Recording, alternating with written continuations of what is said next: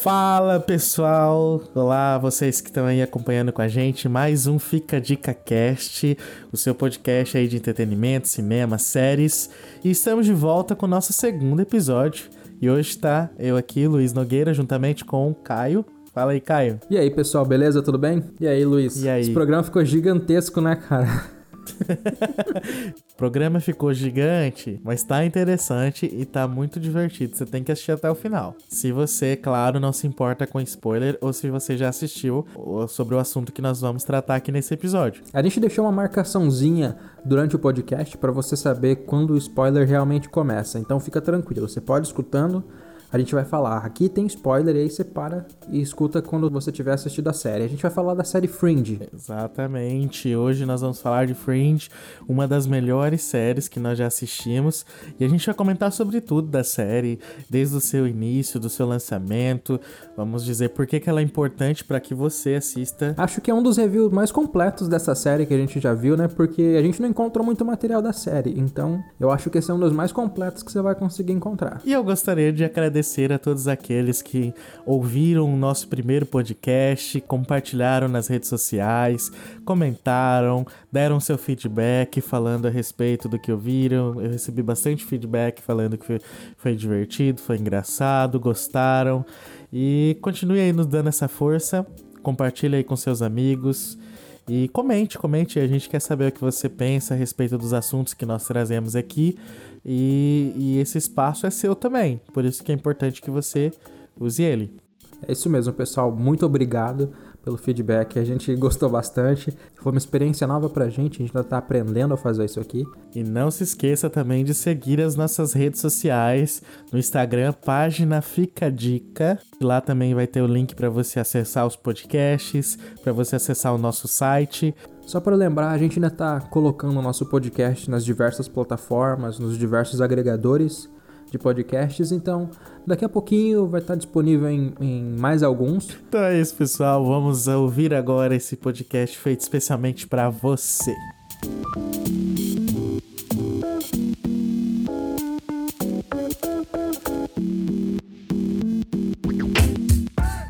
Está começando mais um Fica Dica Cast. Aqui quem fala é o Caio Pimenta e comigo temos Luiz Nogueira, mais uma vez com vocês. E aí, Luiz, beleza, cara?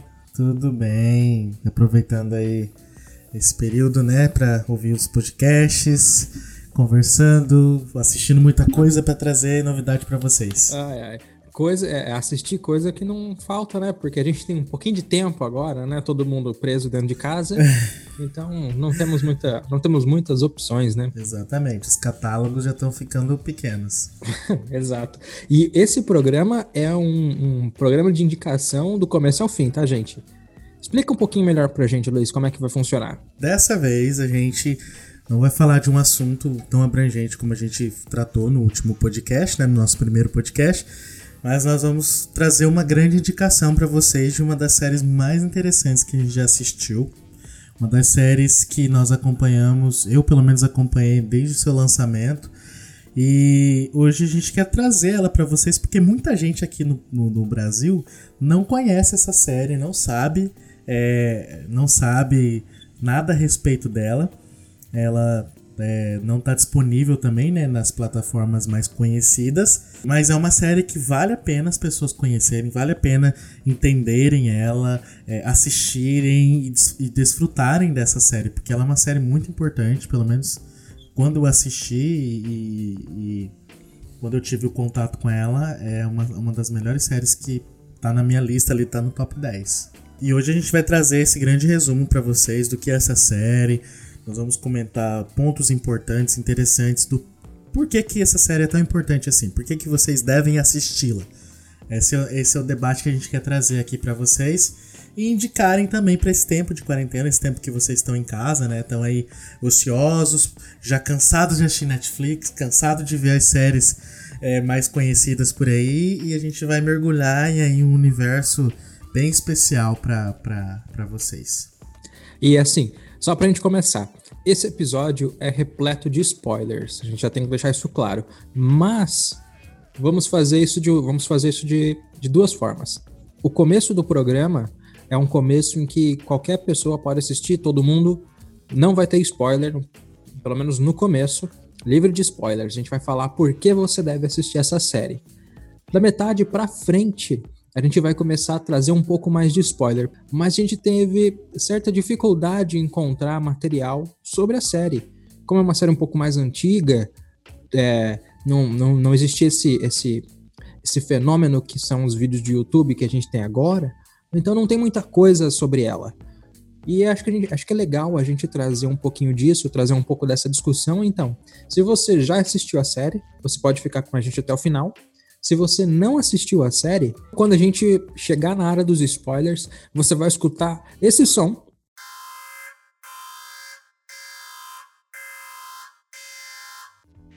E a partir desse momento, estaremos repletos de spoiler e a gente vai indicar o momento em que você pode pular o programa para ir direto para as nossas indicações e quando você assistir a série, você volta aqui e conversa junto com a gente. Depois deixa lá nos comentários o que achou da série, se realmente valeu a pena ou não. Exatamente. Vamos lá. Olivia Dunham, FBI. Strange things happening. Things like mind control, teleportation, genetic mutation, reanimation. Reanimation. Really? So you're telling me what? My father was Dr. Frankenstein. I knew someone would come. Science and technology have advanced at such an exponential rate, it may be way beyond our ability to regulate and control them. You should know what you're getting into, Agent Dunham. Luiz, conta pra gente um pouquinho sobre o que é a série. Fringe, né? Uma série criada por J.J. Abrams. Ele traz o personagem a Olivia Dunham, que é uma agente do FBI, que ela compõe um grupo designado ali para investigar um mistério, né, que aconteceu num voo. Isso está no episódio piloto. E um voo comercial que é atacado por um vírus que eles não sabem o que aconteceu. Com um piloto automático ele pousa, né? E aí eles são designados ali para investigar aquele ataque biológico. E esse é o início da série ali, é, que vai trazer depois é, outras vertentes, outras histórias envolvendo é, ciência, envolvendo alguns mistérios e tudo muito bem explicado, né, cientificamente. Exatamente como o nome da série, né? Fringe, cientificamente, ela é conhecida como ciência de fronteira, que é um, uma área de estudo, né, dedicado a pesquisar alguns fenômenos, né, no limite da nossa física e realidade, como por exemplo mundos paralelos, é, realidades temporais, né, linhas temporais, transmutação, telecinese, teletransporte, inteligência artificial, matéria negra e outra, outras coisas que a série traz. A série Fringe estreou em 2008 e foi até 2013 com cinco temporadas. Foram 100 episódios, produzida por J.J. Abrams, que todo mundo já conhece de vários filmes e várias séries como Lost. A série teve 83 indicações a prêmios e ganhou 13, entre elas prêmios de atuação, edição de som e efeitos visuais. É pra gente poder mergulhar em todo esse universo de Fringe, de ficção científica, que é o ponto central da história, né? É, é muito interessante nós entendermos o pano de fundo, o que estava acontecendo na TV americana no momento em que Fringe ele, ele nasce, né? Naquele período reinavam séries que nós conhecemos como é, é, seriados do controle remoto, né? Tem alguns exemplos que é Friends, Seinfeld, Sex and the City, que foram seriados que as pessoas assistiam e ficavam na frente da TV e assistindo, até que num determinado momento a gente tem é, o surgimento de Lost, né? Que é do mesmo produtor dessa série. E isso trouxe, trouxe um, um, um impacto muito grande, porque Nesse período estava sendo também a internet estava chegando e estava fazendo parte da vida das pessoas, fazendo com que as pessoas é, não só ficassem na frente da TV, mas também é, estivesse ali interagindo no mundo virtual. E Lost chega nesse período como uma série cheia de, de, de, de mistérios, de teorias, e aí os fãs não aguentavam somente assistir, consumir aquele material, eles iam para a internet, eles tinham seus fóruns, né? é, tinham fóruns de discussões de temas, é, discussões a respeito daquilo que estavam assistindo, e isso é, trouxe uma mudança muito grande para a TV e para aquilo que as pessoas consumiam na época. É, houve um período onde os americanos, eles, ele, e eu falo americanos porque a maior parte do, do consumo dessas séries ela vem de lá, as pessoas elas gostavam de assistir um determinado tipo de programa. Então, o que fazia sucesso naquele período eram séries como é, Friends, que era comédia, Sex and the City também tinha não sei o que de comédia, The Big Bang Theory, né? A, a teoria do Big Bang que as pessoas. Hoje eu não aguento esses nomes dublados. e eu sou difícil de gravar esses nomes dublados. Nossa, Fringe em português ficou Fronteiras. É a tradução literal. Mas é tão ruim você falar, falar esse nome. Exatamente. Então, assim, as séries que faziam sucesso nesse período eram esses sitcoms, né? Eram essas séries de comédia, é, onde as pessoas gostavam de ficar ali assistindo e aí passavam de uma para outra, de uma para outra. Então, quando surge Lost, há então uma, uma mudança na maneira como as pessoas estavam consumindo os seriados e, e fomentando outras séries que também tivessem alguns enredos parecidos com, com, com Lost. Eu falo assim no sentido de trazer mistérios, não entregar tudo pro, pro, pro telespectador, né? Fazer com que ele pense um pouco, às vezes não respondendo o que a gente quer saber, aguçando mesmo a curiosidade daquelas pessoas que estão assistindo. Então, quando surge Lost e traz tudo isso, uh, muda-se então muita coisa na TV americana muda-se o gosto dos, dos americanos, né? A gente passa a ter não só é, ficção científica, que era algo muito específico de pessoas que gostavam daqueles nerds antigos que adoravam esse tipo de, de, de, de conteúdo, mas é, as pessoas começam a, a, a, a consumir esse tipo de material e gostar e comentar e criar fóruns e discutir. E, e isso é muito bom para qualquer coisa que você está lançando, né? É, o sucesso que, que, que, não é só aquele de audiência que você está vendo, mas também de, de influência, né? E no meio da internet, que era algo que estava em, em, expansão naquele período, né? Fringe vem muito na esteira desses, desses produtos transmídias, né? Como Matrix, que, que ele não é só um filme, ele é mais que um filme. Você tem as HQs, você tem os mangás, né? Você tem os jogos de videogame, você tem o site da internet. Fringe, Lost também aconteceu a mesma coisa, que não era só o produto, não é só o que você vê na TV. Toda a discussão também faz parte do produto. E Fringe entrou muito, Fringe conseguiu captar muito desse estilo também, porque ele trazia diversos elementos que instigava o público a buscar, a conversar, a falar, mas isso aconteceu mesmo?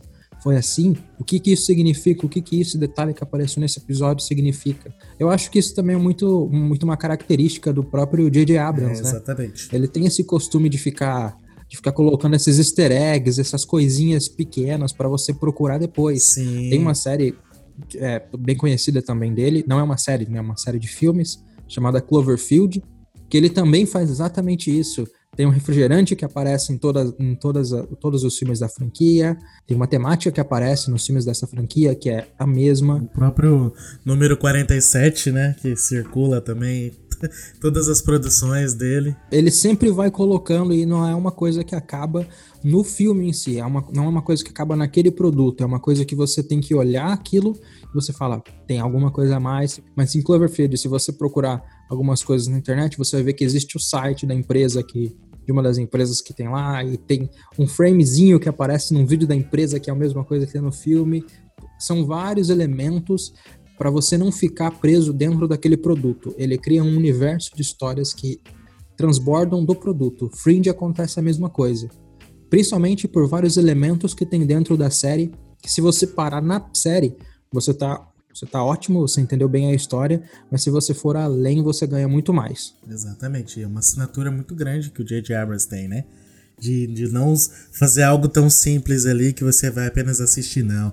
Você precisa ir mais fundo, cavar, procurar. E, e é interessante você ter esse tipo de experiência. Acho que por isso que, que a maior parte do. do, do eu, eu, eu, sou fã do J.J. Abrams, eu gosto do estilo do diretor, gosto dessas coisas que ele faz, de esconder easter eggs, de fazer com que você procure, e investigue e vai atrás. Eu acho isso muito interessante. E acho que isso desperta algo na gente, né? É, nossa, acho que despertar curiosidade é uma boa fórmula de, de você criar conteúdo, né?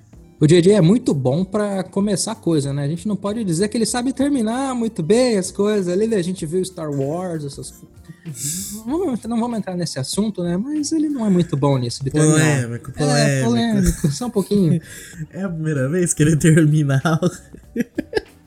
Eu não me lembro. Olha, ele termina algo também, mas. Será que foi tudo isso mesmo? Não sei, a gente tem que esperar esse- isso pra parte dos spoilers. Se você não. Ainda não tem spoiler aqui.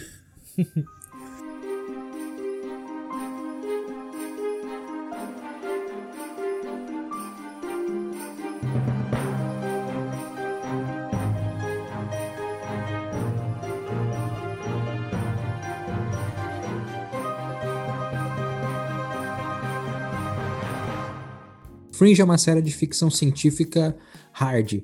Ela, ela entra fundo nesses conceitos e esses conceitos fazem. é, esses conceitos fazem parte da narrativa da história. Ele não fica só. Ele não é jogado ali como uma coisa aleatória. É, cada episódio você vai encontrar uma, uma situação diferente que os agentes do Divisão Fringe vão ter que, vão ter que lidar.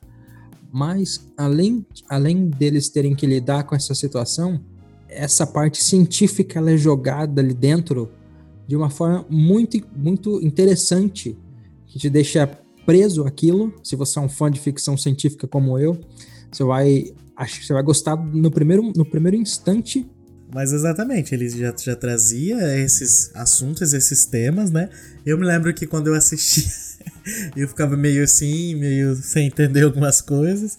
Mas hoje é um assunto que já tá sendo tão usado, né? Hoje já virou lugar comum dentro da dentro do, do audiovisual, dentro das séries, né? Mas naquela época era uma coisa bem bem diferente, né? Ela é uma série bem inovadora, bem inovadora pela proposta que ela traz. E uma coisa até que eu tinha, que eu tava pensando agora, ela é uma série que traz um personagem, um personagem feminino como protagonista em uma época em que não era tão necessariamente tão comum você ver um protagonista feminino, né? E que não dependia de nem, não dependia de nenhum outro personagem, era um personagem completamente independente, que não ficava dependendo de outros para sua própria trama. Eu acho isso bem interessante, é uma coisa também bem, bem inovadora para a época em que foi lançado, né, 2008. Sim, sim, traz uma gente do FBI forte, né? Antes do seu surgimento, ela foi inspirada em algumas outras produções, que também tinham, né, é, personagens mulheres fortes e tudo mais. É, como Arquivo X, por exemplo, eu lembro que quando surgiu a série, ela foi vendida como a nova Arquivo X. E pra quem não sabe, Arquivo X marcou ali a década de 90, né? Eu mesmo não consegui acompanhar o período de Arquivo X, ainda era bem criança quando lançou. É, tinha um dois anos de idade, tinha dois anos de idade quando lançou. Já tentei assistir algumas temporadas, já consegui assistir acho que uma temporada, a primeira. É, e marcou a televisão daquele período. Minha mãe assistia Arquivo X, pra você ter ideia. eu descobri que a minha mãe assistia Arquivo X e gostava de assistir Arquivo X. Na época que eu era criança. E Fringe, ela, ela tem essas, essas influências, né? Outra influência muito forte dela, que a gente já conhece, que é Jornada das Estrelas, Doctor Who. E uma série que eu me lembro quando eu era criança, é, que foi Além da Imaginação. A gente é, é uma série que passava, que, que trazia histórias, né? Cada episódio era uma história diferente, trazia mistérios e traziam histórias que nos assustavam. Eu me lembro quando passava na televisão, eu gostava muito de assistir. E, e Fringe nasce dentro desse universo, né? Forte de ficção científica. Que, que foi as suas grandes inspirações. E tendo esse personagem forte, Acho que foi a primeira vez dentro de uma ficção científica, eu não me lembro se tinha alguma outra que foi construindo isso. Eu lembro, o Arquivo X a gente tinha ali um, um- um casal, né? Tinha lá a Scully, né? Mas tinha o Mulder também que tava do lado. Então, tendo uma, apenas uma protagonista na história e, e sendo uma protagonista forte, uma mulher é, decidida e, e tudo mais, isso realmente começou a ser inserido ali naquele período. Uma coisa que é interessante a gente destacar também em Fringe é a atuação. Cara, como é bom! Exatamente. Como é bom! Que elenco bom, cara! Eu foi amor à primeira vista a atriz Anna Torv, né, que é a principal. eu me lembro da primeira vez que eu assisti, eu comprei a primeira temporada, eu fiquei tão fã de Fringe que eu comprei o DVD. Tinha o DVD da primeira temporada. E, e realmente, tudo que sai dela eu quero assistir. Sim, cara, é muito bom. São três personagens que conduzem. Principais não, principais ainda é a Olivia, que é a Anna Torv. Mas são três personagens que conduzem a história. É a Olivia, tem o Peter e o Walter Bishop. O Walter é pai do Peter Bishop. E quem interpreta o Walter Bishop é o John Noble. É, o John Noble interpretou um personagem em Senhor dos Anéis. Você lembra qual era o nome daquele personagem? Ele era aquele rei que fica maluco no final do terceiro filme. Como é o nome dele? Denethor II. Deve ser isso aí, porque eu não lembro o nome dos personagens do Senhor dos Anéis. Mas naquele filme, o filme veio, o filme veio antes da série, né? Naquele filme eu já fiquei, caramba, que, que, que atuação, atuação estranha, né? Não sei se vocês tiveram essa mesma impressão que eu. E na série ele interpreta um cientista que tá que ficou maluco com os experimentos que ele fez e ele tá preso num, nesse ele tá preso num, num hospício. E a interpretação do John Noble é brilhante. Cara, que interpretação magnífica daquele cara. Mas em todos os episódios. Inclusive, ele ganhou várias premiações como coadjuvante da série, né? É, exato. Pela sua atuação. Exato, exato. É brilhante a atuação, brilhante. Eu tenho, eu, eu, eu adoro o personagem, eu adoro o personagem Walter. Eu adoro, acho um dos melhores personagens da série. Exatamente. Sempre achei. Ele tem um arco que é incrível. Esse arco a gente vai entrar na hora dos spoilers. Exatamente. Mas o arco desse personagem é incrível. O personagem ele tem uns trejeitos. Ele tem um jeito de olhar que você fala: caramba, que que é isso, cara? Que que é isso? Eu não sei se. E- acho que o Luiz não, não gosta tanto do personagem quanto eu. Não, eu gosto, exatamente. Eu acho brilhante. O jeito que ele coloca uns caquinhos. É uns caquinhos de interpretação só. É um jeitinho que. É um jeito que ele olha. É um jeito que ele mexe uma mão. Sim. São coisas, são detalhezinhos, são detalhes pequenos, mas que compõem o personagem de um jeito gigantesco. Exatamente. A, a- a atuação dele é sem dúvida. Só pela atuação dele você já devia assistir essa série. Exato, eu já, já aí, ó, coloca aí, não esquece, coloca na sua lista que a atuação dele tá incrível e você precisa assistir a série por causa disso. E tudo que a gente falou antes também. Não só ele, mas os três funcionam. os três funcionam de uma maneira muito. É, com uma sinergia muito grande aqui nessa série. É- Essa série ela tem um. Não só os três, mas até os coadjuvantes da série é, são, são muito, muito bem, bem, bem, bem construído. O Boyles, cara, o que, que é aquilo? O que, que é aquele ator, cara, interpretando aquele personagem? Sim. O Boyles é o chefe, é o chefe da FBI da Olivia. É um personagem que você olha e, cara, se- na hora que você enxerga aquele personagem, você já fala, putz, esse cara é o, é o que manda aqui, né? Esse cara é o que manda. Cara, é todo mundo, todo mundo nessa série é muito bom. Não tem um único personagem que você fala, hum, esse aqui ficou meia boca. E esse praticamente é o enredo do episódio piloto, aquilo que a gente tá comentando aqui, né? Tem o acidente do avião, é, tudo isso a gente já vê pelo trailer, então isso não é um spoiler, tá? É, tem o acidente do avião, nisso acontece um acidente com também com os agentes, eles precisam de alguém que saiba o que está acontecendo ali, o que, que é aqueles materiais que, que explodiram, que, que contaminaram, e eles, para salvar a vida, né? Do parceiro ali da Olivia, que é um outro personagem também que vai se desenrolar na série. Ele precisa, eles precisam ir até o, o, o, o Walter e o Peter, né? E aí você vai tendo o episódio piloto, que foi, assim como Lost, um dos episódios mais caros da televisão americana. Eles são dois episódios em um só, né? Uma hora e vinte aí de episódio. J.J. Abrams outra vez trabalhando, né, gente? O episódio tem. o Primeiro episódio com uma hora e vinte, cara. A gente viu isso em Lost. Por quê? J.J. Abrams, J.J. Abrams trabalhando. Deixa o menino trabalhar, que ele vai te entregar séries de uma hora e meia. É sempre uma grande abertura, é sempre um episódio caro e, e é interessante que a galera coloca dinheiro na mão dele. J.J. Abrams na TV americana é sinônimo de é, a galinha dos ovos dourados. Quando tá lá a assinatura dele. É Ele entrega, né? Sim. Isso, isso acontece porque ele consegue entregar um produto de qualidade. Exatamente. A gente tá falando, a gente tá com toda essa, toda essa brincadeira com o trabalho dele, mas a gente não pode negar que ele consegue entregar um trabalho excepcional. Concordo que ele não consegue fechar muito bem a história, né? Lost, Star Wars tá aí pra provar isso, mas talvez Ô, É, não é fala que esse- isso, não fala isso. Mas a gente não pode negar que ele consegue que ele consegue criar um, um clima, ele consegue criar uma atmosfera para cada um, para cada material que ele entrega. Exatamente. E a finalização é relativa. É, é. relativa. É, relativamente mal, ele entrega as coisas, mas entrega. Não podemos esquecer também da participação de Leonard Nimoy. O Exatamente. Spock, o eterno Spock. Ele tá nessa série também e ele traz um papel bem, bem interessante também, bem peculiar. Parece poucas Vez ou vezes, outra. mas todas as vezes que aparece. É aquele, é, é aquele cheguei, é o Ele cheguei. é marcante, ele é marcante. É um choque. É bem legal que eles fazem, eles fazem diversas piadas com, com Jornada nas Estrelas durante, durante as participações dele, entendeu? Isso é bem, isso é bem legal pra você que, pra quem tá assistindo. É uma piada pra, pra gente, né? Pra quem gosta de ficção científica, é, é um belo presente. Olha, Fringe é full ficção científica, aquela ficção científica nível hard. Então, se você vai começar a assistir, vá preparado. Seu cérebro vai derreter em alguns episódios.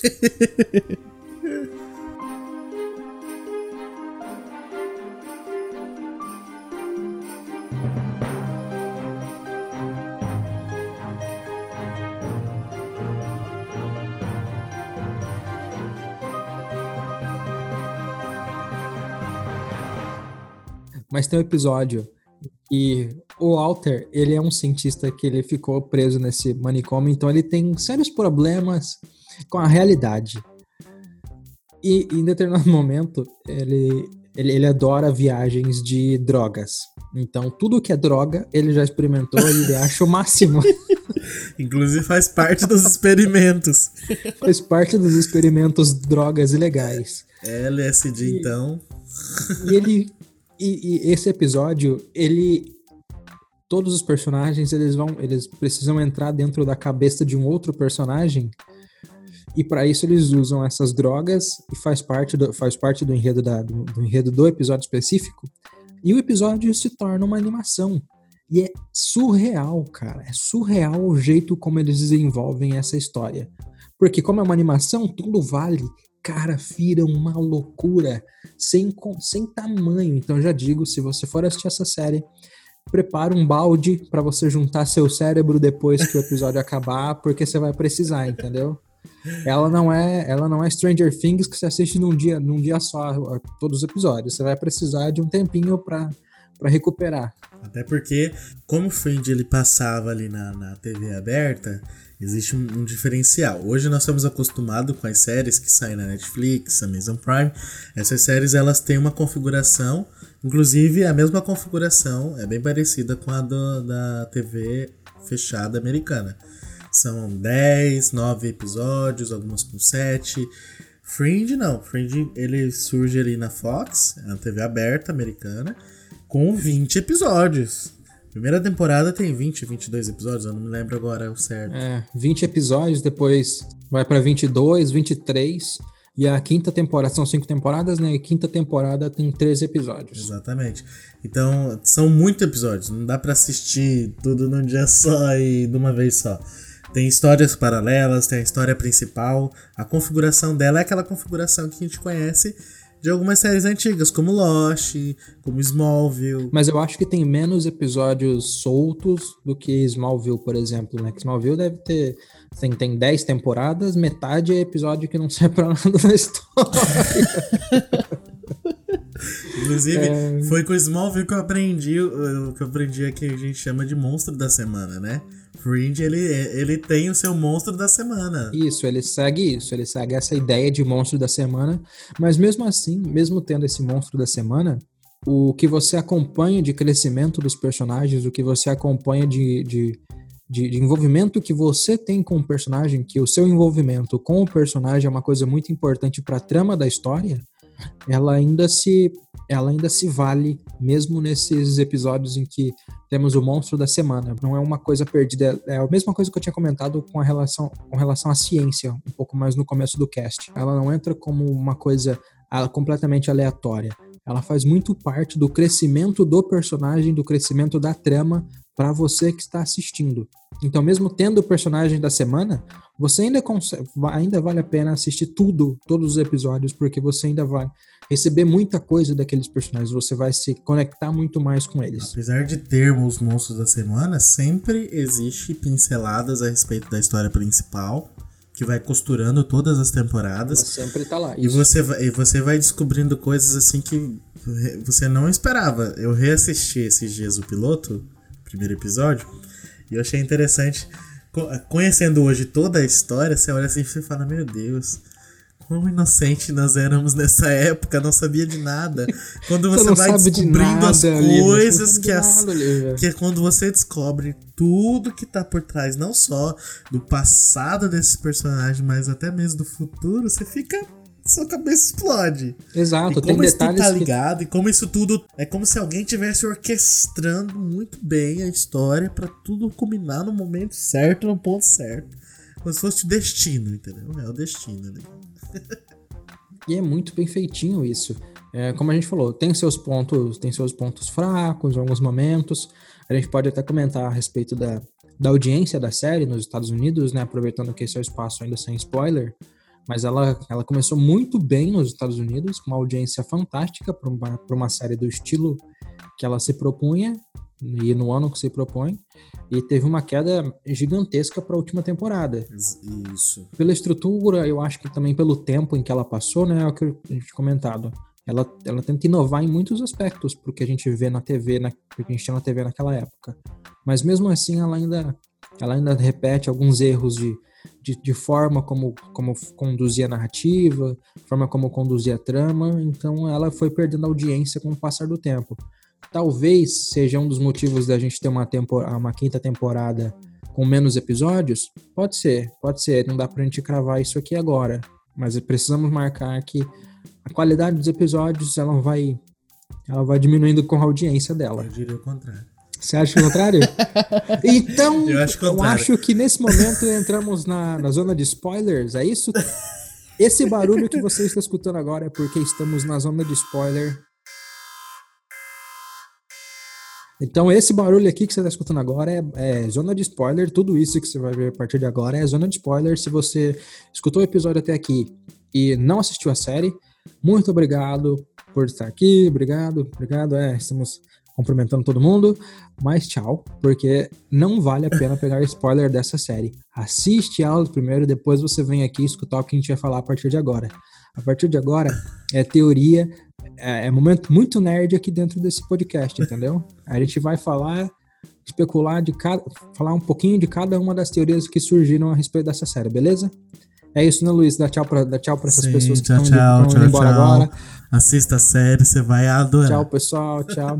Uhul. Você volta e assiste aqui. Isso. Não esquece que no, na descrição do episódio a gente vai deixar linkado as nossas indicações para você não perder isso também, beleza? Mas tchau. Só agora quem, quem assistiu a série. Todo mundo bem? Todo mundo bem? Todo mundo sentado com sua água aqui, comendo, sua, comendo alguma coisa? É isso? Vamos lá. Agora é spoiler. Vai lá, Luiz, pode começar. Nós estávamos falando a respeito né, da, da, da, da queda da audiência ao meu ver, ela não tá ligado com a qualidade da série. Para mim, é o contrário. As últimas temporadas. Não a qualidade da série, mas eu tô falando. Eu acho que é mais a, a forma como a história caminha, entendeu? Porque ela, ela cai naquele. Pelo menos é, é, foi a minha sensação. Ela cai naquela mesmice, ela começa a entrar. Lembra que a gente tinha comentado do personagem forte do começo, do começo da, da Olivia? Sim. Eu acho que depois na, no, no, final da terceira temporada, quando muda muito, quando aquele romance com o Peter já começa, já começa a crescer muito, eu acho que ela perde muito dessas qualidades que ela tinha no começo, entendeu? De não depender de nada. Sim. Eu acho que são esses pontos que fazem a audiência também cair, entendeu? Entendi. Você crê que a mudança do personagem, de como ele estava é, se portando, vendo o mundo, é, trouxe esse estranhamento. É, temos um bebê no podcast também, tem, gente. É tem. quarentena, não esqueçam disso. Ai, ai, ai. Não, mas não só isso, não só a mudança do personagem, mas eu acho que essa mudança ela não é muito justificada no texto da série, entendeu? É, essa, essa mudança ela parece muito brusca pra personagem. Tipo a Daenerys em Game of Thrones, que começa a matar todo mundo. Você fala, mas, mas peraí, assim, gente? Do nada você vai matar todo mundo? Eu falei que a gente tinha spoiler aqui, nem vem reclamar. Mas ah, eu, cre- eu, cre- eu creio que, que, que isso faz parte ali da, da vida da, da, da Olivia, porque desde o início a gente conhece ela, ela não sabe muito bem do seu passado, não sabe. Sabe que assim, que ela teve alguns traumas e aquilo levantou-se, né, um, um- muro em volta da personagem. Então ela tinha uma força que ela mostrava para as pessoas mas quando ela, ela, ela começa a entender, começa a ver um pouco da, da- do que aconteceu na, na infância dela, que afeta toda a vida dela, aquilo é, acaba sendo o, a- o ponto da vulnera- vulnerabilidade daquele personagem. Então eu acho que pra mim isso enriquece muito mais do que é, do, do que o contrário, entendeu? Eu acho que esses momentos onde a gente vê ela mais é, vulnerável, ela, ela descobrindo as coisas, os experimentos que foram feitos com ela, e por conta disso ela desenvolveu poderes e outras coisas mais, aquilo ali é. Só um adendo, né, pra quem tá, tá ouvindo. Na série, a, a personagem, a Olivia, ela já teve um passado com o, o Dr. Walter Bishop. Walter. Nossa. Exatamente. E é uma das coisas que, que pô, explode a cabeça. Juntamente com, com muitas outras crianças, ela participou de um experimento, né? Onde ele, usando uma droga. é, o nome da O droga. é- Cortexifan. Exatamente, eu nu- nunca consigo falar esse nome. Cortexifan Isso. com essa droga aí, é, que foi usada, né, para desenvolver telecinese e algumas outras experiências ali com, com crianças. E, e a série traz muitos debates a respeito de é, da ciência, é, da, da moral Do científica. uso ético da exatamente. ciência, né, cara? Da, da, da onde, aonde acaba isso, até onde é certo, o que, que Exatamente. até onde você, até onde a ciência pode ir, até onde não é trabalho da ciência. Isso eu acho que é uma discussão muito interessante da série. Sim. Esse momento em que, em que a Olivia descobre que ela fazia parte dos experimentos do Walter é um daqueles momentos em que eu falo, cara, que atuação, que atuação do John Noble. Porque a gente não. É, nesse momento da série, ainda na primeira temporada, na primeira temporada, isso, na primeira temporada ainda, isso. É na primeira? Na primeira temporada ainda. É no Acontece finalzinho da primeira isso? temporada. No finalzinho da primeira temporada. Ah, Que não ela. disso. Não, não, é na segunda temporada. Na É segunda na, se- temporada. é na segunda, eu Isso, lembro na que na segunda primeira temporada. é o primeiro momento que a gente tem. Ah, é interessante dizer que aquela droga foi desenvolvida pelo Walter e pelo William Bell, que é o parceiro dele, né? Aquele momento em que ela descobre que ela foi usada, ela era uma das cobaias do experimento, é um momento que eu acho que tem uma atuação brilhante dos dois personagens. Porque o, John, o, o personagem do John Noble, Walter, também não lembrava disso. Sim, Porque ele também, ele também sofreu experimentos dele. é, exatamente. Por- É um dos motivos dele ter sido internado no hospital. Ele tinha medo dele mesmo. E faz todo sentido. Porque ele, ele sabia que ele não tinha, né? Ele não tinha aquele, aquele, aquele, aquela métrica, né? Aquela. ah, Ele não tinha freio, ele não exatamente. tinha freio, ele não parava. É, é uma das coisas que a gente vê, a gente vai acompanhando no decorrer da história. Tudo que os personagens estão enfrentando ou são reflexos diretos de, ação, de ações do Walter no passado, com experimentos que ele fez, ou são reflexos de pessoas que pegaram aquele trabalho e modificaram isso para se tornar uma- algum tipo de arma, para causar algum mal para as pessoas. Então isso foi uma das coisas que mais assustou o Walter. Muito interessante você ver o quão quebrado, o quão destruído é o personagem do Walter no começo da série. Aquele medo que ele apresenta o tempo inteiro Medo de algo fora. não é por acaso. Exatamente. Isso não é por acaso. Ele tá ali porque ele tem medo dele mesmo, só que ele não sabe o porquê, ele não sabe que esse medo que ele sente o tempo inteiro é dele mesmo, porque ele também foi vítima de um dos experimentos Sim. dele. E ele descobre o, a, a- pesquisa com a Olivia quase ao mesmo momento em que ela descobre. Ele descobre, ele descobre um pouco antes porque ele não é, porque ele ele tá investigando, ele tá olhando uma olhada em umas gravações que ele tem e ele percebe que uma das meninas que ele tá gravando é a Olivia. Então ele passa esse episódio inteiro sabendo o que ele fez e com um medo terrível. De, então até o olhar que ele faz toda vez que ele olha para Olivia é diferente, é um olhar de medo, é um olhar né? de me desculpa, me desculpa pelo que eu fiz com você, mas eu não eu, eu não sou mais essa pessoa. Exatamente. E depois ela descobre. E é sensacional a atuação desses dois, eu já disse. É, é incrível a atuação dos personagens dessa série. E na construção do, do, da- do personagem do Walter, é importante ressaltar que esse experimento que ele faz com ele, que assim, como que ele vai, como que ele esqueceu tudo isso, né?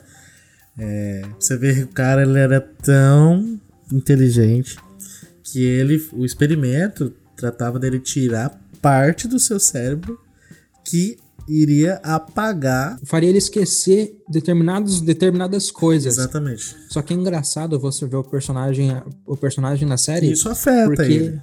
isso, porque ele assim, ele não lembra das coisas.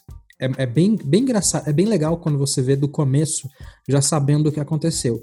Porque tem muitos momentos em que parece, cara, mas isso aí foi tão surgiu tão aleatoriamente, tão do nada, mas você, mais para frente você entende o que aconteceu com ele. E então tem coisas que ele não consegue lembrar. E até tem, tem vários momentos na série em que ele diz que ele, ele sente a, a memória ali, mas ele não consegue tocar nela. Então, ele sabe, da, ele sabe de muita coisa. Essas coisas simplesmente estão ali para ele, é como se fosse uma coisa que ele enxerga o tempo todo, mas ele nunca consegue expressar aquilo.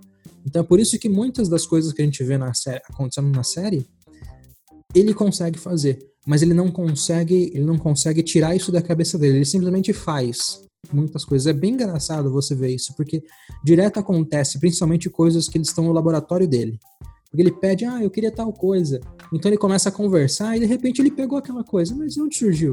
É porque ele, ele sabia que estava ali, mas ele não conseguia tirar aquilo de dentro dele. Ele só sabia chegar lá. Uhum.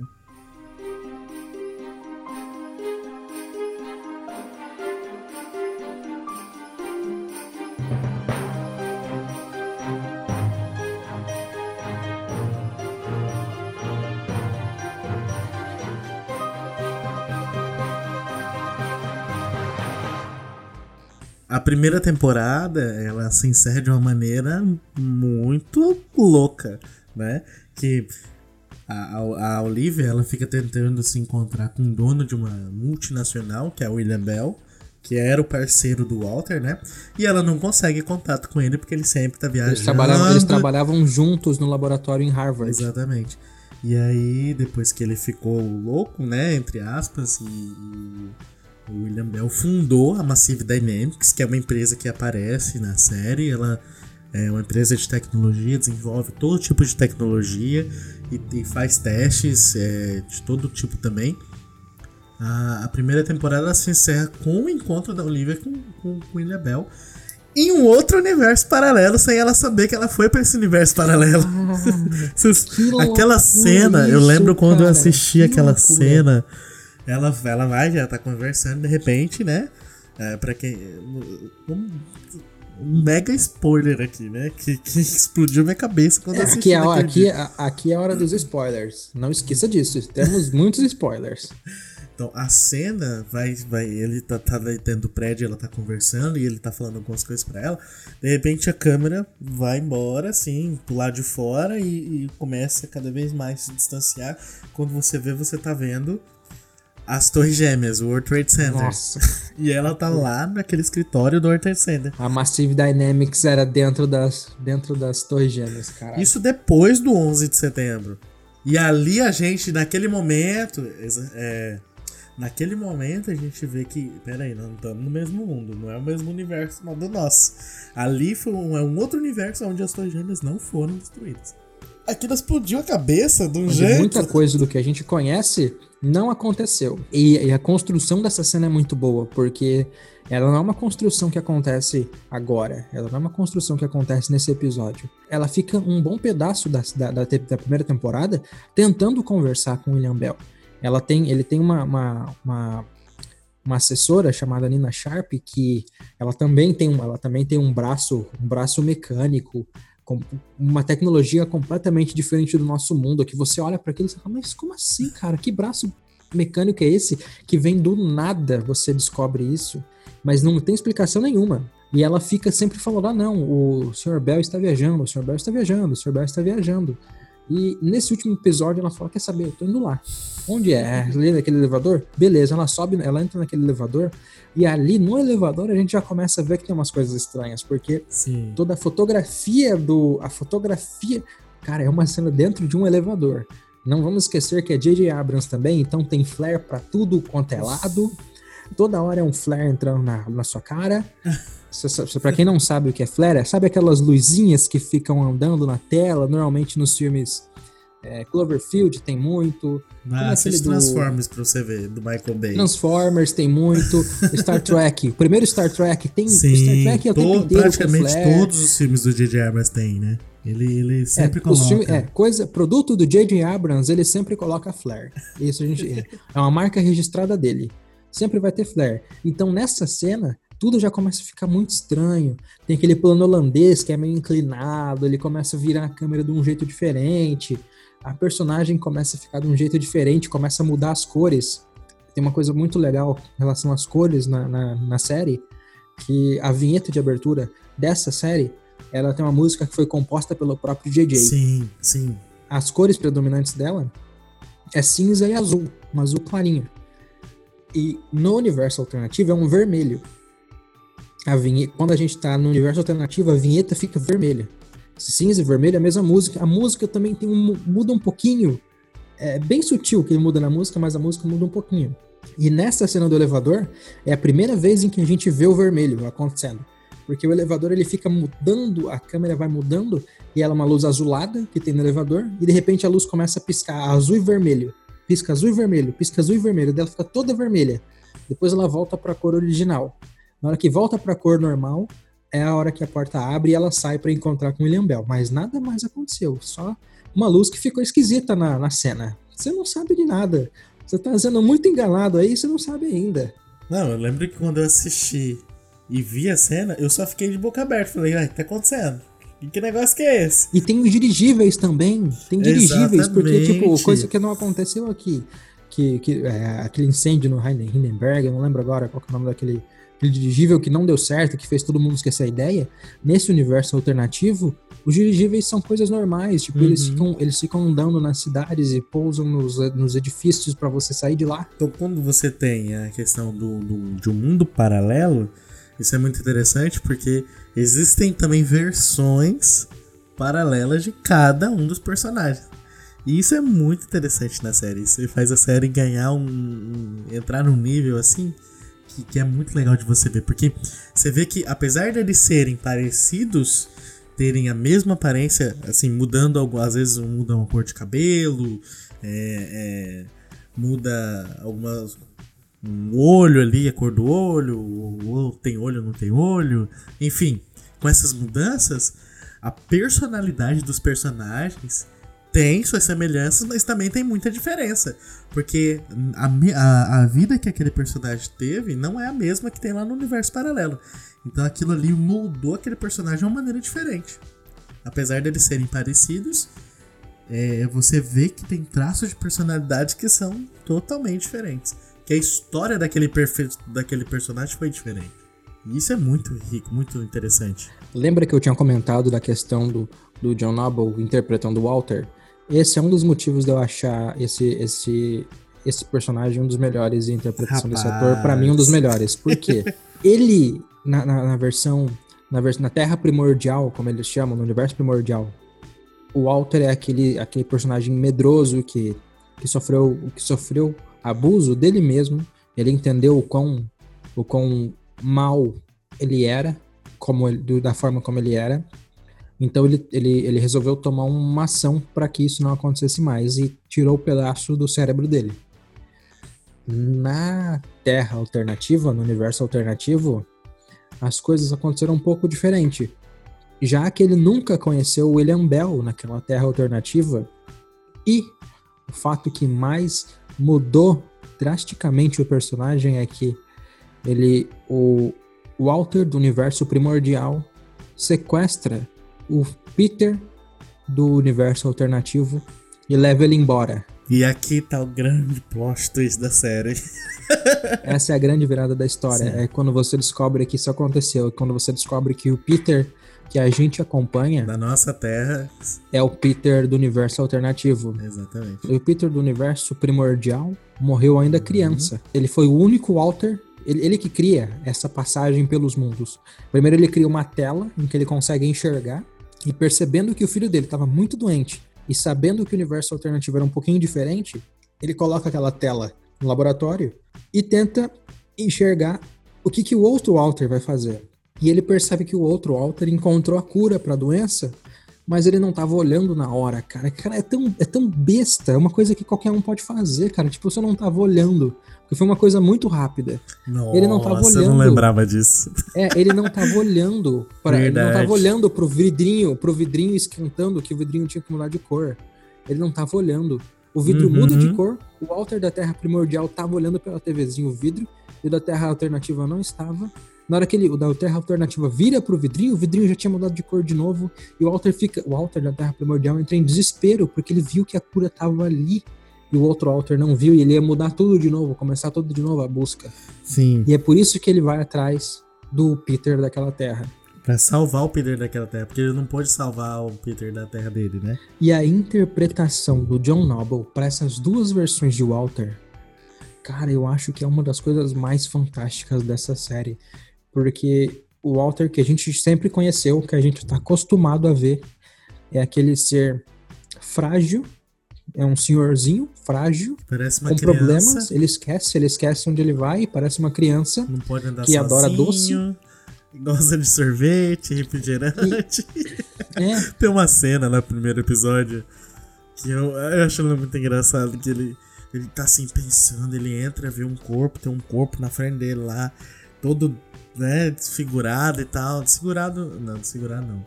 Um corpo na frente dele todo, né, modificado ali. E ele olha, ele tá assim olhando, pensando, ele fala: Faz tempo que eu não tomo um refrigerante. Dê um refrigerante pra mim. Rapaz, o Walter me define. O Walter me define. Ele parece, um, ele parece um- um- uma pessoa que, que o que tem ali dentro dele é só bondade. Ele parece não enxergar alguma coisa má ali. Esse, essa é a representação que o John Noble conseguiu imprimir nesse Walter que a gente enxerga. E aí, quando você vai para o universo alternativo, você percebe um Walter que é o completo oposto desse que a gente enxergava até agora. Ele é o Não, só o olhar Ele dele é- você já percebe é. que o negócio mudou muito O ali. Walter- É, o Walter, o Walter Terra Primordial é doce. E o Walter da Terra, o alternativo, que eles chamam na série, ele é completamente mal. Você olha pra ele e você já fica. Você já se sente incomodado com o olhar daquele personagem. Que é tão engraçado. Cara, eu acho tão incrível você ver o ator, esse, esse mesmo ator, interpretando esse mesmo personagem de duas formas completamente diferentes, cara. Eu acho isso incrível, incrível, incrível mesmo. Porque ele te entrega muito bem os dois personagens. Muito, muito bem. E esse alternativo fica desse jeito porque ele sabe que o outro, que o outro Walter roubou o filho dele. Sim. Ele só nunca conseguiu ir lá buscar. E é esse, esse é um, esse é um dos outros, um dos outros elementos da história, que é essa busca entre o alternativo e né, tentando encontrar, o- tentando buscar o Peter que foi para a Terra primordial. Sim. Cara, sim, sim. que que é isso, gente? Que que é isso? Não, e você vê que você começa a ver as cópias, as cópias não, mas a, a versão, né, alternativa de cada um deles, você vai vendo e de repente, que até então você não sabe tudo isso que aconteceu com Peter, você tá vendo ali que existe essa outra terra, tem aqueles personagens, mas cadê o Peter? O Peter não aparece. Será que o que, que será que aconteceu com ele? Quando você tem um episódio que você descobre que o Peter na verdade era um- ele era um ser de outro mundo e não daquele, daquela realidade que eles estavam do- da realidade como É mais um choque, né, cara? ali é outra é outra cena que bum, explodiu a cabeça. Você ficava de, foi- e é considerado um dos melhores episódios da série quando você descobre. Eu lembro até hoje daquele final daquela cena quando eles descobrem que ele não é daquele mundo. Cara, eu acho esse, esses, esses, esses episódios, assim, eu acho em que eles vão pra esse mundo paralelo, eu acho um dos melhores episódios que a gente tem mesmo. Sim. E- E aí, mas, eu não, mas eu não sou muito fã da. Eu não sou muito fã da Olivia da Terra Alternativa, não, cara. Eu não gosto muito dela, não. não sei. eu também não. não sei qual que é seu sentimento também quanto a ela, não, cara. Não curto ela, não. Mas não consigo comprar. Não. Não consigo comprar ela, não. cara. Realmente. Não vai. A, a equipe É, do. é o que a gente falou. Você, você acostuma tanto e ama tanto aqueles personagens, quando você vai se desenvolvendo com eles ali no início, que quando você vê uma outra versão, é esquisita, é estranha. e, te- e causa uma repulsa. A gente não pode esquecer que já foram. Já foi uma temporada e meia, né? Pra Sim. gente começar. Na verdade, na verdade, a gente só vai. A gente só conhece as versões alternativas desses personagens no final da segunda temporada. Sim. Então a gente já passou duas temporadas inteiras acompanhando esses personagens e criando a simpatia por elas. E de repente você é jogado num lugar completamente novo. Acho que isso é uma das coisas que fez essa, essa série ser tão interessante, né, cara? Porque ela conseguia se reinventar, ela conseguia se renovar. Sim, É, é- é exatamente. J.J. Abrams, né? Ele sempre é muito bom pra começar tudo. Mas daí é aí que eu pergunto onde é que você vai terminar essa história. Onde é que você vai terminar essa história? Ele termina. Ah, cara, já tá até me dando assim uma, uma raiva desse J.J. Abrams ali, cara, porque ele, ele É. consegue estragar essas histórias boas, né? Pra cara? mim, pra pode? mim, começo, meio e fim da série é perfeito. Eu acho perfeito o jeito como eles terminam tudo ali. Nós vamos chegar lá.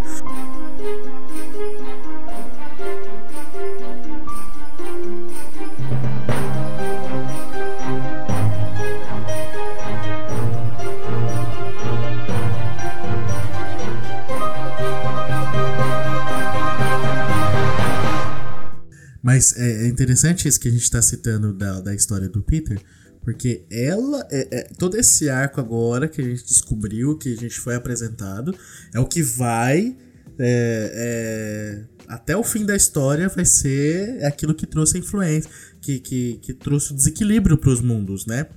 Quando o Walter ele, ele tira o Peter daquela realidade e leva para outra, aí ele causa um, um desequilíbrio em todo o universo que, que, que aí foi o que contribuiu para o surgimento de vários problemas, no, no- no- não só no nosso mundo, mas principalmente no mundo deles.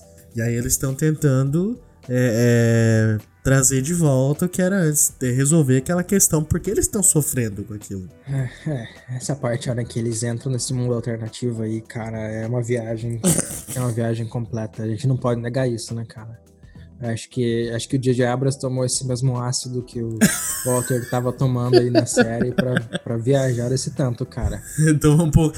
Certo. Vamos combinar aqui. Tomou, Cara, não é uma viagem maluca o que eles fazem nessa série? Não é bizarro o que eles. não, com certeza. Tomou, L, tomou o LSD ali. Vamos escrever aqui frente. É, o caminho que eles, o caminho que eles percorrem, as viradas que eles encontram, as saídas que eles encontram para as histórias, cara, que loucura, velho, que loucura é isso, cara. Os roteiristas estão de parabéns, hein? Parabéns pra vocês. Vamos falar dos observadores? Os observadores. Ah, e aí os observadores são uma coisa que eu tenho que confessar que eu adoro. Os observadores, mas aí é o Didi Abrams não sabendo terminar nada, que me entrega aquela quinta temporada que a gente Não, que... a parte dos observadores no final é esquisito. Realmente, confesso. Não, é, mas- não é esquisita, cara. Não é esquisita, é bem ruim, cara. É bem ruim. bem ruim. Mas Então, pra você que Gente, tá os obser- ouvindo, não sei se... eu já ia explicar. Vocês estão ouvindo? Os observadores, eles são observadores que aparecem durante da sé da série, né? Nós, nós somos apresentados a um personagem que não só apenas um personagem, mas tem vários parecidos, né? Eles estão sempre por ali observando. E aí o FBI tá investigando, porque eles não sabem quem é essa pessoa, não sabem de onde eles vieram. é, de onde que eles saíram, mas eles estão em todo lugar, toda parte, são fotografados. Eles estão na história do mundo, né? Não é só, não é só, não é só na história da série que a gente tá vendo. É, realmente. Esses observadores, eles, estão, eles são vistos em vários momentos importantes do, da, da história do mundo. É verdade. Existe, existe relato, relato deles, deles terem aparecido isso em vários outros lugares do mundo. Não só ali naquele universo, da- naquele momento da série. Sim, sim.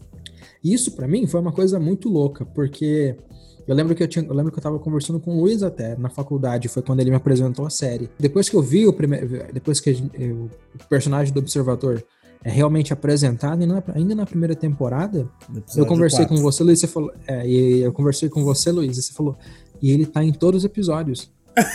Porque o Luiz já tinha terminado de assistir. O Luiz já tinha terminado de assistir a série quando ele me, quando ele me apresentou. Sim. Eu falei, "Não, como assim todos os episódios? Não é possível. Daí eu falei, eu vou assistir de novo, né? Os primeiros episódios pra ver. E não é que os, não é que os carinha estão lá mesmo, cara? Sim. Eles estão em todo.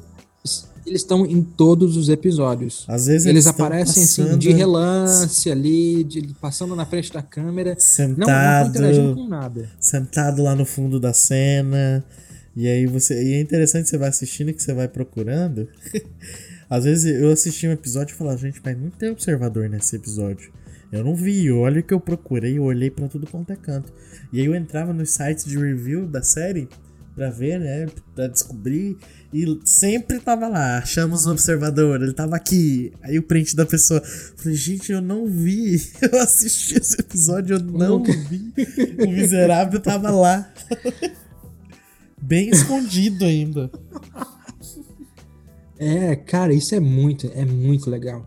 Esse é um daqueles, é um daqueles, daquela ideia transmídia, né, que o J.J. Abrams imprime dentro das- do seu produto, né, de você fazer o público não ficar preso só dentro daquele, dentro daquele produto, dentro daquela obra, você ir embora, né, porque se ele coloca essas coisas, é porque ele quer que as pessoas comentem, é porque ele quer que as pessoas falem desse material e fiquem procurando.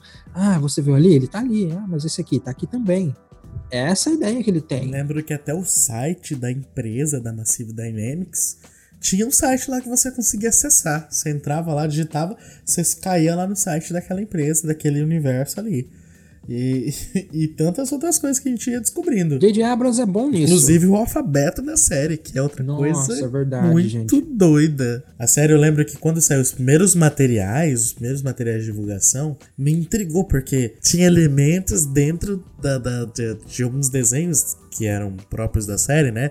Você tinha lá uma folha que tinha um desenho do. do, do daquela, daque- daquele negocinho do Fibonacci. Aí você tinha uma maçã que quando cortava no meio, cortada no meio, né? A semente da maçã eram símbolos de. Eram, eram é como se fosse um corpo de um, de um feto, dentro de uma barriga. Aí você tinha lá uma mão com seis dedos. Tudo aquilo intrigava muito. Que, nossa, que negócio doido Eu que é demorei pra pegar o lance da mão com seis dedos, cara. Sério? tá na abertura da série. Então, mas na primeira vez que eu vi, eu não reparei que tinha seis dedos naquela mão. Sério. Eu só vi uma mãozinha ali na tela, um pontinho, mas que coisa é essa? Quantos dedos pra você ver? Tem E depois tem um personagem, e depois tem um personagem na série que tem os seis dedos. Que ele não, é, esse- esses seis dedos não aparecem de forma aleatória. Sim, sim, tudo aquilo aparece. Aparece, às vezes apare- esses símbolos também estão nas tatuagens de alguns personagens. Eu me lembro que nessas, nessas artes de divulgação, naquela época, quando saiu alguma coisa de Fringe, as pessoas investigavam até o escuro que tinha lá no fundo do negócio. A gente descobria coisas no pôster.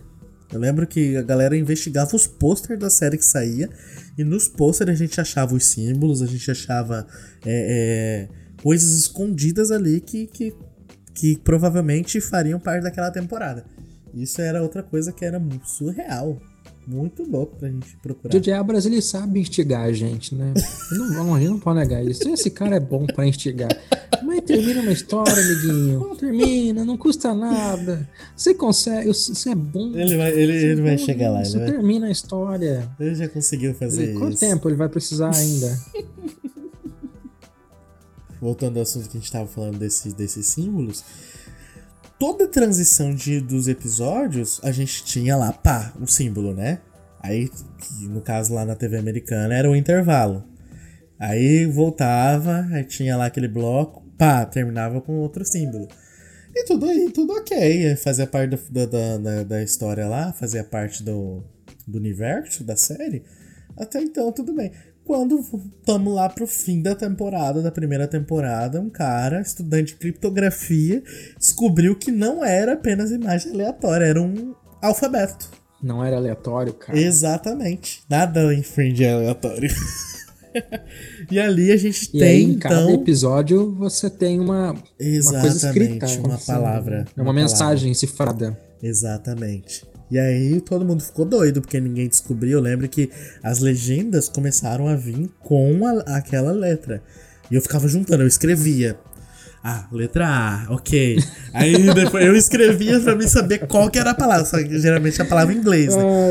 Mas aí a legenda. É, aí a de- palavra tá em inglês, né? é. Aí, só que aí o pessoal que legendava, eles já faziam o trabalho completo, depois no final até colocava uma palavra inteira o que significava. Depois de um tempo começou a ser assim.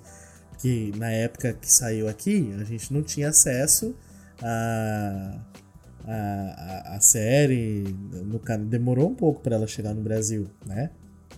E na Warner não tinha isso. Na Warner na legenda não aparecia. Co- e co- Como, como na época eu, eu, eu adolescente ali, jo- jovenzinho, a gente baixava a série, fazia download da série, assistia, e a legenda era a legenda dessa galera da internet. Então eles faziam todo esse trabalho, descobria, né, e colocava lá a palavra no final pra gente saber só qual que era a palavra do episódio. Que tinha a ver com aquele episódio, ou com o próximo, ou da temporada, enfim.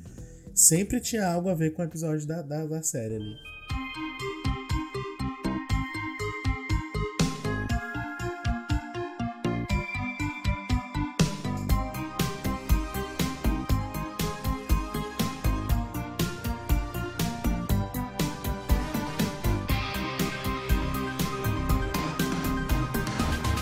A gente não pode terminar esse programa antes de falar dessas vinhetas, né? O que a gente tinha comentado um pouquinho mais, um pouquinho mais cedo, a vinheta ela não, muda, não mudava de acordo com a temporada.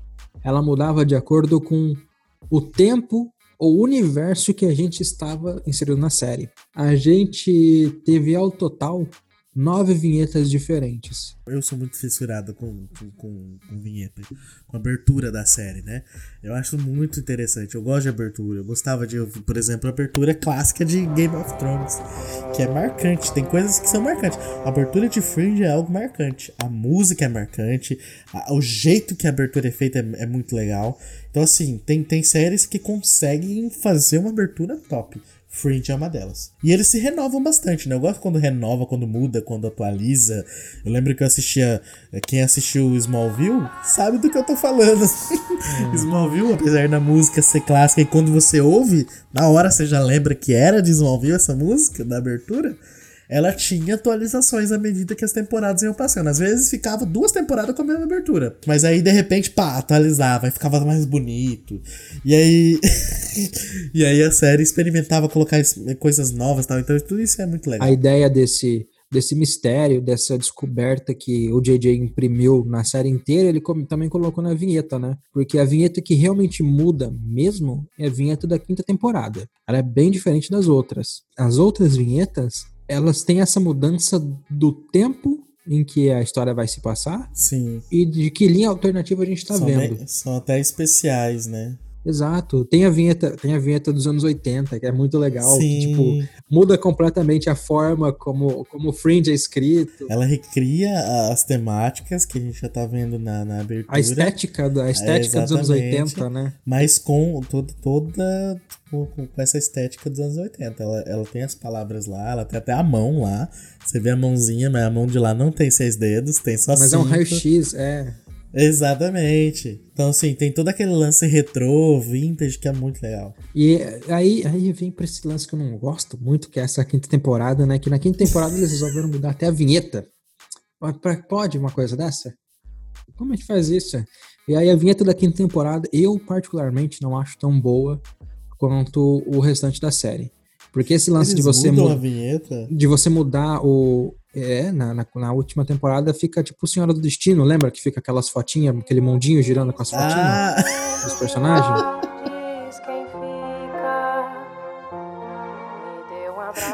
Senhora do Destino? Mas é, mas... Olha a vinheta de Senhora do Destino, você vai ver que é igualzinho Fringe.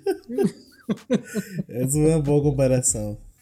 Apesar de que eu adoro aquela vinheta. Ah, é, ele, é, é, então, ela, ela é legal. Se você pensa, mas não, não, eu não sei, é porque eu não gosto da temporada toda. Eu tenho um, um ranço com a quinta temporada. A temporada toda. Eu não gostei muito da Assiste de história da quinta temporada, do Você jeito que eles terminam a você história. só assistiu uma vez. Assiste de novo. É, é, vou tentar, vou tentar. eu- vou tentar. Vou chegar na quinta temporada ainda, mas é. E, e a, a mudança que eles fazem na- nas outras vinhetas é muito legal, porque você muda a cor, você é o que a gente tinha falado, né?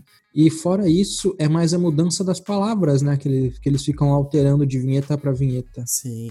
Ah, É interessante falar quando eles vão lá pro. Tá lá mais. Volta pra contar um pouco do passado, né? As palavras que aparecem lá são palavras daquele período. Então você não vai ver lá telecinese, exatamente. porque não era algo que, que eles pensavam naquela É época. o que era ciência de fronteira naquele período. né? Exatamente. E tudo isso é muito legal. É bem construído, né, gente? A gente não pode, não podemos negar que que Fringe realmente foi uma série que, que foi bem construída, que tem, tem sua história bem amarradinha. Embora eu não goste do final, de mais uma vez deixando claro aqui, porque o JJ é muito bom. Eu adoro o começar a história final. não sabe terminar. Chorei horrores naquele final. Vocês têm que assistir essa série porque é Não, quem boa. tá aqui já assistiu. Pelo menos, né, gente? Vocês já assistiram, né? Não é possível que você ficou aqui, escutou tudo isso de spoiler e não assistiu. Tenho certeza que tem gente curiosa aqui com a gente, cara. Essa pessoa que tá assistindo, que, que tá escutando e não assistiu, gosta de sofrer. Eu tenho, tenho isso no meu Pois é. Porque não pode. A gente estragou completamente a experiência da série pra você aqui, só pra deixar claro. Não, mas tem, tem muita coisa que a gente não conseguiu falar aqui, porque o tempo não dá. O que, que é que a mas- gente fala agora? Só pra, Não. só pra terminar de estragar a Não, não, não. Vai assistir agora a série pra saber. Vai assistir a série. E infelizmente a série ela não tá na- nas nossas plataformas aqui no Brasil. Ainda não. Não sei se ela vai estar disponível nessas novas que vão surgir por agora, nos próximos meses. Ah, eu estou torcendo para que ela fique disponível na HBO Max, né, cara? Sim. Porque essa é uma série muito boa. Eu acho que eu acho que até quando, quando a gente quando a gente teve a Netflix aqui no Brasil, no comecinho dela eu acho que ela estava disponível na Netflix. Algumas coisas que eu dei uma pesquisada aparecia isso, mas não ficou não, ficou muito tempo, porque a Netflix ela fica renovando o catálogo de tempo em tempo, né? Uhum. E aí a gente não tem mais isso em nenhum streaming que a gente consiga ver com acesso muito fácil. Sim. Acho que o melhor jeito de ver a série agora é comprando os DVDs, os box, né? Com, a, com as temporadas. Isso, isso, é, isso dá pra encontrar relativamente fácil. Sim, sim, tô. Por que, que a gente indica uma série que não dá pra você assistir fácil? Porque a série continua sendo muito boa. Exatamente, vale a pena. Vale a pena ir atrás, comprar os box, ter os box. Isso é, é uma aquisição que vai valer cada centavo. Principalmente quando a gente não tem muito, um acesso muito fácil à série, entendeu? Então, essa série vale muito a pena você assistir. É um pouquinho mais complicado de conseguir, é, mas mesmo assim, vale a pena. Eu acho que é isso. Temos nosso. Segundo podcast. E esperamos que você realmente ouça os nossos conselhos as nossas indicações e desfrute aí dessa série, dessa maravilhosa série que nos marcou, que me marcou, com o Caio e tantas outras pessoas. E assistam. Depois comenta pra gente o que, que você achou dela. Não esquece de colocar nos comentários aqui o que, que você achou da série, se você gostou, se você foi uma das pessoas que resolveu se torturar e escutar o episódio inteiro sem ter assistido a série também, nos diga por que você, você é esse tipo de pessoa. Talvez a gente consiga fazer você entender que isso não é um bom caminho para seguir na vida. É, que mais? isso. É, eu creio que é isso. Vamos para as nossas indicações.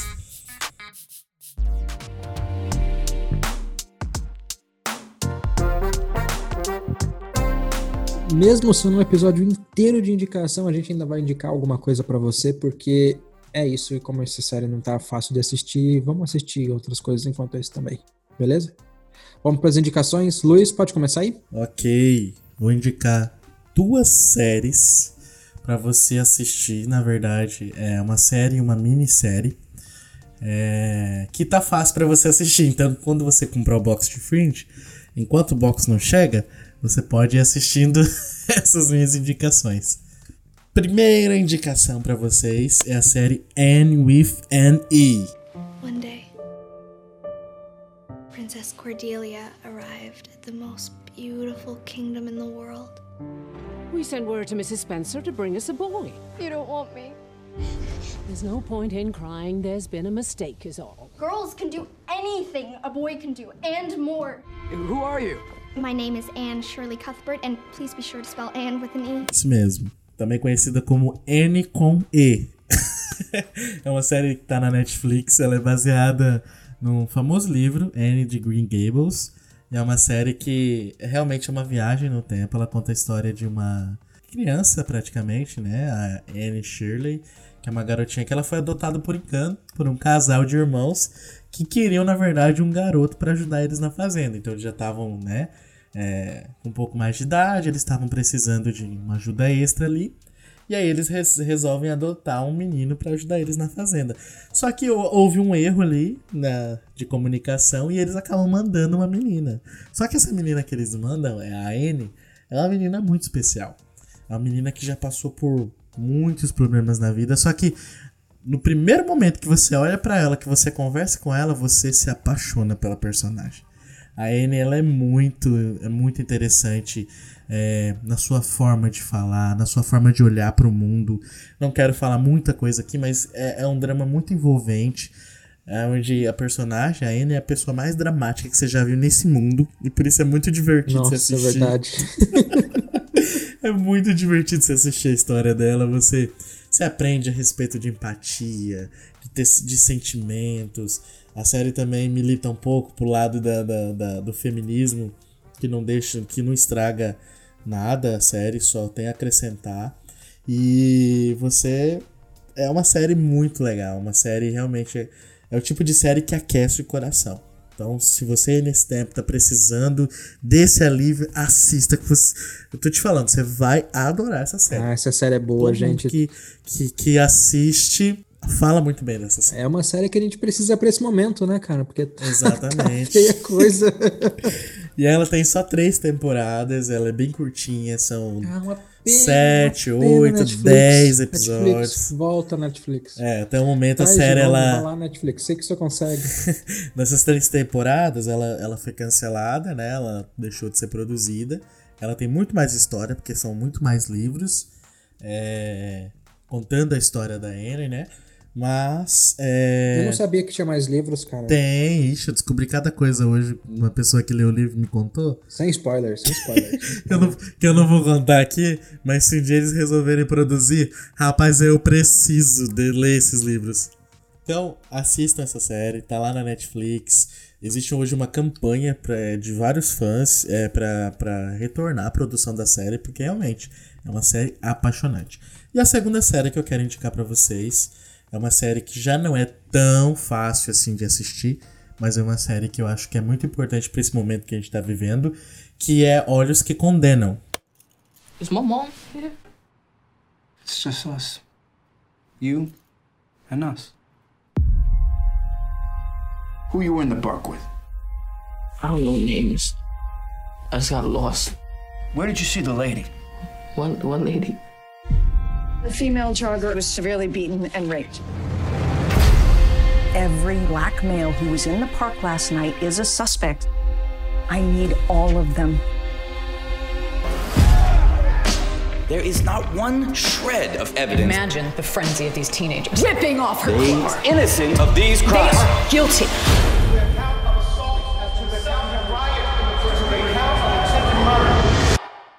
que é uma produção também na Netflix, e ele vai relembrar uma das maiores injustiças que já foram cometidas pela justiça americana.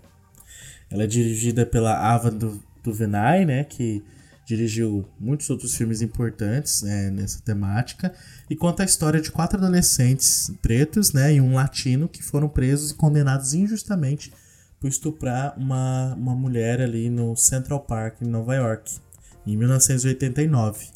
A história é real, é verídica, tudo ali. A série ela tem muitas coisas que realmente aconteceram. Claro que tem toda a licença poética, mas ela, ela, ela, ela acaba sendo bem fiel à história. E ela é dividida em apenas quatro episódios. Tem uma duração maior, né? Tem episódios de uma hora, até uma hora e meia, mais ou menos. E vai retratando ali como que a polícia de Nova York, ela, de alguma maneira, obrigou esses adolescentes adolescentes que eu falo assim, 14 anos, é, é, a confessarem um crime que eles não cometeram.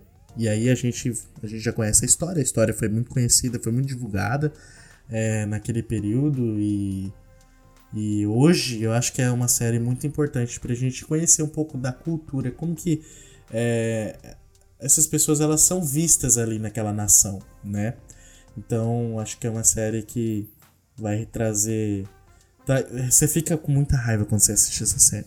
Você fica realmente indignado quando você vê. Você já assistiu ela, Kai? Eu tentei assistir ela, só que eu não consegui assistir ainda não, cara. Eu acho ela muito pesada e assim, a gente não tá num, a gente não tá num dos melhores momentos do mundo, vamos ter que confessar isso, né, gente? Sim. É, ela é uma série para se você tem estômago forte. Exatamente. É, é, é, é uma temática fundamental não, não podemos negar isso, mas ela também é bem pesada, então. Sim. Eu ainda não consegui assistir, eu assisti acho que até um, metade do primeiro episódio não é para mim, não agora. Não agora. Realmente. Se você consegue, pode assistir, eu recomendo que você assista. Apesar de, de ser triste e, e forte ao mesmo tempo, é necessário e e também a gente vê o desenrolar, apesar de, de, de, no final, né? Eu não diria que assim, tudo foi bem, mas ela, ela, a gente consegue ver ali como que é, aquelas decisões não só afetam a, aquelas pessoas, mas afetam a família dessas pessoas, afetam a sociedade como um todo. Então acho é uma série muito importante pra gente assistir. Eu indico ela para vocês. Essa série é uma série muito pesada e ela trata de problemas que a gente vive, mesmo a série, a história da série é dos anos 90, né? No final, no finalzinho dos 80, não é? Sim, 1989. Trazendo temas, né, como racismo estrutural, que nos anos 80 a gente já tava, já tinha problemas com isso e agora, né, que a gente está gravando esse episódio, com todos os problemas que a gente está vendo nos Estados Unidos com manifestações, trazendo mais uma vez esse problema que a comunidade negra enfrenta. A gente não tem como deixar isso passar, a gente não pode deixar isso passar. Sim.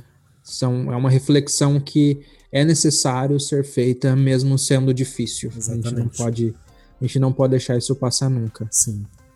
E eu creio que isso é, é um poder que o cinema tem muito grande de, de fomentar essas discussões, né? o audiovisual ele consegue, ele consegue trazer isso de uma forma que eu acho que nenhum outro meio consegue. E eu vou indicar uma coisa um pouquinho mais leve também. Essa série também é muito fácil de encontrar. Essa você encontra na Netflix. Eu vou, eu vou costumar indicar para vocês coisas fáceis de encontrar, porque ninguém merece ficar procurando atrás de, de coisas aleatórias para encontrar o que você vai assistir. Normalmente eu vou fazer isso. E essa série é uma série da Netflix que também é uma série que me dá aquele quentinho no coração, junto com N com E, porque eu não consigo falar esse nome em inglês, que é Queer Eye. You got this. It's cool, it's young. You actually look 33. I see the man that he is and the man that he's going to be. You guys married? I'm married for five. Are you the husband or the wife? Um, let's break that down. That is a misconception. Yeah, let's unpack that. We all got to come together in a way where we can understand each other.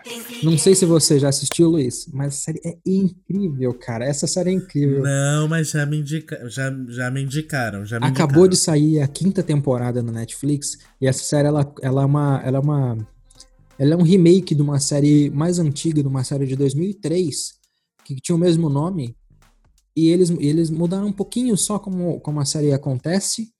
E ela te apresenta os cinco fabulosos, né? Que são pessoas que é, têm experiências diferentes de vida e elas vão modificar, modificar a vida de uma pessoa específica, que na, na história são chamados dos heróis. E é muito interessante você ver. Os cinco fabulosos são. Os cinco são, são gays. E norm, nem sempre, mas no episódio normalmente não é, um, não é uma pessoa não é uma pessoa gay. E aí é bem legal você ver a forma como como esse, esse estereótipo que você vê que a pessoa que a pessoa que está sendo retratada ainda tinha e como isso vai mudando junto com a mudança de vida que eles proporcionam para a pessoa. Então é uma série que dá aquele que eu chamo de série que dá o quentinho no coração, Sim. que você precisa assistir de vez em quando para você para você ser um ser humano um pouquinho melhor também. E a gente precisa disso de vez em quando. E Queer Eye é isso, esse tipo de série. Não, eu não posso dar spoiler nenhum aqui para vocês, porque não tem muita coisa, que é uma série que depende de cada, de cada personagem. Teve a quinta temporada. A quarta temporada, temporada passada, eles fizeram no Japão. Foi bem diferente, foi bem engraçado você ver como é a diferença de cultura, porque você acompanha os, os cinco fabulosos também, é os mesmos cinco, que tem uma cultura americana, que é, é, tem um britânico também no meio, mas você percebe a forma como é a cultura deles e aplicada a pessoas no Japão. Então é bem legal também você ver essa, essa diferença, esse choque cultural. E aí, no Japão, eles acrescentam uma personagem a mais para o grupo dos cinco fabulosos, uma, uma, uma, uma, uma pessoa de lá mesmo, que também é muito divertido. E vale muito a pena assistir essa série, gente. Essa série aqui é o que eu falo que é o quentinho no coração. Eu assisti a série junto com minha mãe também. E assisti a última temporada aqui agora também. Infelizmente eu assisti ela em dois dias. Fazer o quê? São poucos episódios. Eu, de vez em vez ou outra, eu volto para as temporadas anteriores para assistir de novo, porque não tem mais nada quentinho no coração para assistir. E é de série. E eu vou indicar um podcast, porque estamos no podcast, estamos nessa mídia de áudio, também vocês precisam escutar outros podcasts. Tem um podcast muito bom, que é um podcast daqui de Cuiabá também, chamado Ditando Regras, é um podcast feito completamente por uma equipe de meninas. Eu acho muito legal porque ele retrata a participação feminina dentro do esporte, mas não só é, como, como uma atleta. Tem um dos episódios que é bem legal, que é a, a primeira narradora narradora de esportes aqui do aqui de Mato Grosso. Eu achei muito legal isso porque a gente está em 2020 e foi ter a primeira narradora mulher em 2018, se não me engano, no episódio. Então é muito legal você ver isso. É um episódio, um podcast muito bom, feito por, um, por uma galera lá da Universidade Federal de Mato Grosso.